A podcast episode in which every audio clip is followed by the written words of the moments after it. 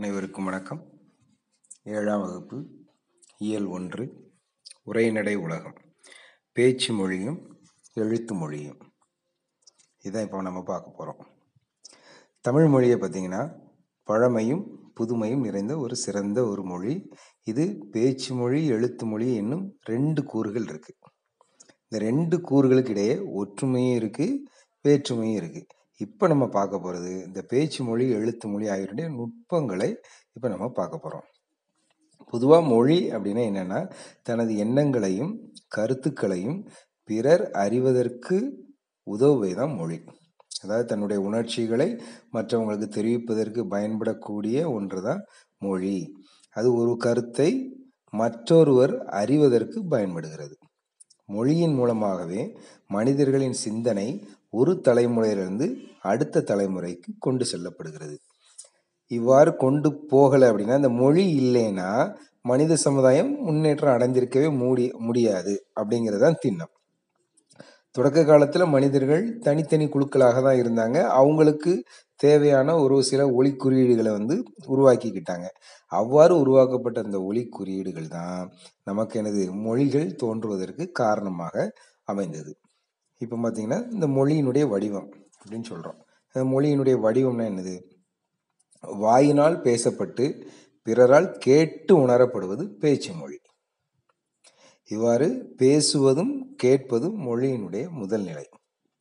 இன்னொன்று என்னன்னா கண்ணால் கண்டு வரி வடிவமாக எழுதப்பட்டு படிக்கப்படுவது எழுத்து மொழி.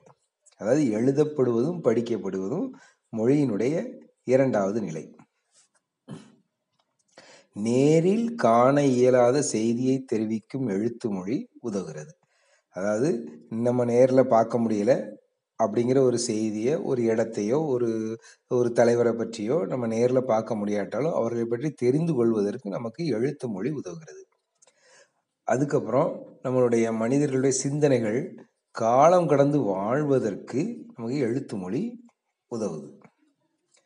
ஒளி வடிவில் அமையும் பேச்சு மொழி உடனடி பயன்பாட்டிற்கு உரியது.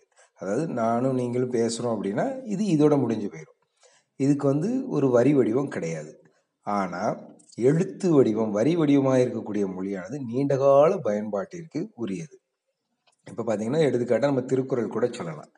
திருக்குறள்லாம் பார்த்தீங்கன்னா ஆயிரத்தி முந்நூற்றி முப்பது குரட்பாக்களை கொண்ட ஒரு திருக்குறள் வந்து அழிந்து விடக்கூடாது அப்படிங்கிறதுக்காக எனது ஏழு வரி வடிவத்தை கொண்டு வந்து அதை ஒரு முக்கியமான ஒரு இடங்கள் வச்சு பாதுகாக்கக்கூடிய ஒரு நிலை இருக்குது. அப்போ வரி வடிவமாக இருந்தால் எந்த காலத்திற்கும் அது எடுத்து செல்லப்பட்டு அடுத்தடுத்த மனித சமுதாயம் அதை தெரிந்து கொண்டு அதில் இருக்கக்கூடிய நற்கருத்துக்களை அறிந்து கொண்டு அதற்கேற்ப தன்னுடைய வாழ்க்கையை நடத்துவதற்கு வரி வடிவமானது உதவுகிறது. உலகில் சில மொழிகள் பேச்சு மொழியாக இருக்கிறது சில மொழிகள் எழுத்து மொழியாக இருக்கிறது சில மொழிகள் பேச்சு எழுத்து ஆக இருக்கிறது. தமிழ் மொழியில் வந்து பேச்சு எழுத்து ஆகிய இரண்டு வடிவங்களும் உள்ளது. இதில் நம்ம இப்போ பார்க்க போகிறது வந்து பேச்சு மொழி. மொழியினுடைய உயிர் நாடியாக விளங்குவது பேச்சு மொழி. இந்த பேச்சு மொழி எப்படின்னா உணர்வுகளை எளிதாக வெளிப்படுத்தும் அந்த கருத்தை வெளிப்படுத்துவது மட்டும்தான் நோக்கம். அதாவது உணர்வுகளை வந்து எளிதாக நம்ம அழுகிறோமா சிரிக்கிறோமா மகிழ்ச்சியாக இருக்கிறோமா அப்படிங்கிறத வந்து அந்த பேச்சில் நம்ம வெளிப்படுத்திடலாம். அந்த மொழி நம்ம காட்டி கொடுத்துரும். பேசப்படும் சொற்கள் மட்டுமின்றி நம்மளுடைய உடல் மொழி ஒளிப்பதிவில் ஏற்ற இறக்கம் ஆயிரும். இப்போ நம்ம கோபமாக பேசுகிறோம் அப்படின்னா அதுக்கு நம்மளுடைய உடலுடைய அந்த ஏற்ற இறக்கம் அந்த உடல் மொழியானது அந்த பேச்சு வழக்கில் நமக்கு காட்டி கொடுத்துரும். பேச்சு மொழியில் வந்து அந்த பொருள் வேறுபாடை எப்படி கண்டுபிடிக்கிறோம் அப்படிங்கிறத பார்த்தீங்கன்னா பேசப்படும் சூழலை பொறுத்து அந்த பேச்சு மொழியில் பொருள் வேறுபாடு வரும். இப்போ ஒரு சின்ன எடுத்துக்காட்டு சொன்னோன்னா குழந்தைய நல்லா கவனிங்க அப்படின்னு சொல்கிறோன்னா இந்த இடத்துல கவனி அப்படிங்கிறதுடைய பொருள் என்னென்னா குழந்தைய நல்லா பேணுதல். அப்போ இந்த இடத்துல கவனி அப்படிங்கிற சொல்லுக்கு பொருள் என்னது? பேணுதல் அப்படிங்கிற பொருளில் இருக்குது. அதே மாதிரி இப்போ நம்ம ரோட்டில் சாலை ஓரத்தில் அப்படி போயிட்டுருக்குறோம். போயிட்டு இருக்கும்போது சிவப்பு விளக்கு எரியுது. உடனே நிற்கிறோம் மஞ்சள் விளக்கு எரியுது. அதில் பார்த்தீங்கன்னா நெல் கவனி செல் அப்படின்னு சொல்லியிருக்காங்க. இப்போ இந்த இடத்துல கவனினா என்னென்னா பாதுகாத்தல் அப்படிங்கிற பாதுகாப்பு அப்படிங்கிற பொருளில் நமக்கு தருது. அப்போ ஒரே சொல்லு தான் சொல்லக்கூடிய இடத்திற்கு தக்கன அதனுடைய பொருளானது மாறுபடுகிறது. அதுபோலவே நம்மளுடைய ஏற்ற இறக்கம். ஏற்ற இறக்கமும் பொருள் வேறுபாட்டை வந்து நமக்கு சொல்லும். இப்போ ஒரு சின்ன உங்கள் வீட்டில் ஏதாவது கடைக்கு போ அப்படின்னு சொல்லும்போது என்னால் போக முடியாது. அப்படின்னு ஓங்கி சொன்னோன்னா இந்த போக முடியாதுங்கிறது எது அப்படின்னா மறுப்பை சொல்கிறது.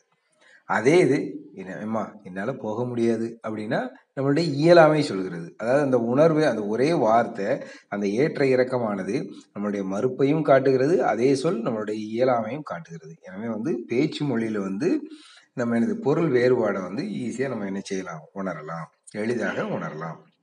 ஒரு தொடரில் எந்த சொல்லுக்கு அழுத்தம் கொடுக்குறோமோ அந்த சொல் அதற்கேற்ப பேச்சு மொழியிலும் பொருளும் வேறுபடும். இப்போ பார்த்தீங்கன்னா ஒரு ஒரு ஒரு சின்ன வாசகம். நான் பறவையை பார்த்தேன்.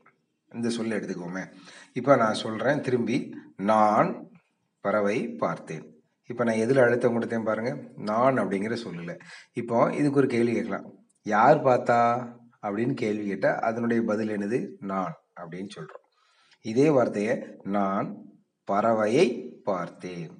இப்போ நான் எதுக்கு அழுத்தம் கொடுத்தேன்? பறவை. அப்போ நீ எதை பார்த்தாய்? அப்படிங்கிற கேள்வியினுடைய பதில் நான் அழுத்தம் கொடுத்தது. இதே இதில் நான் பறவையை பார்த்தேன். அப்படின்னா நீ என்ன செய்தாய்?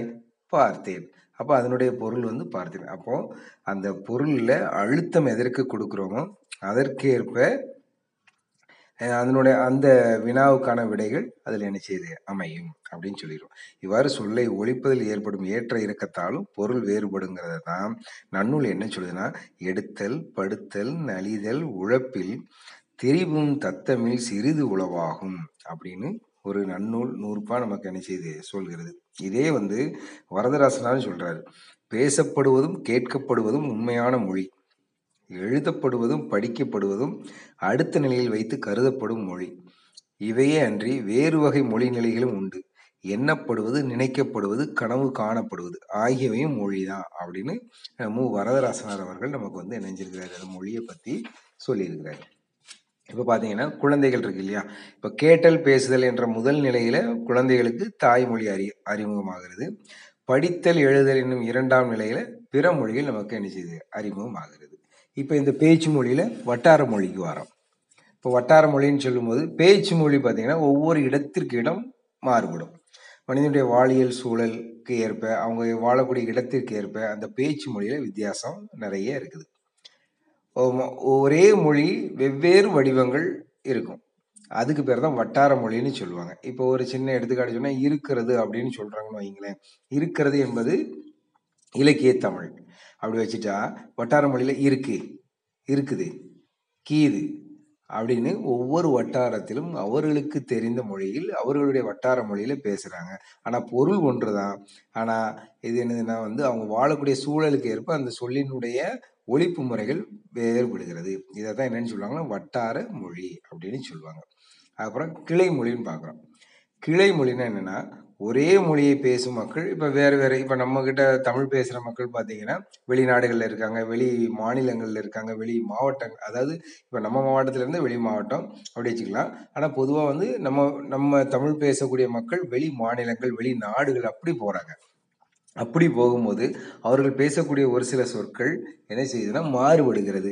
அது சில நேரங்கள் அது மா மாற்றி திரிவு அப்படியே ஏற்படுது. கொஞ்சம் கொஞ்சமாக அந்த மொழியில் என்ன செய்யுது மாற்றம் ஏற்படுகிறது.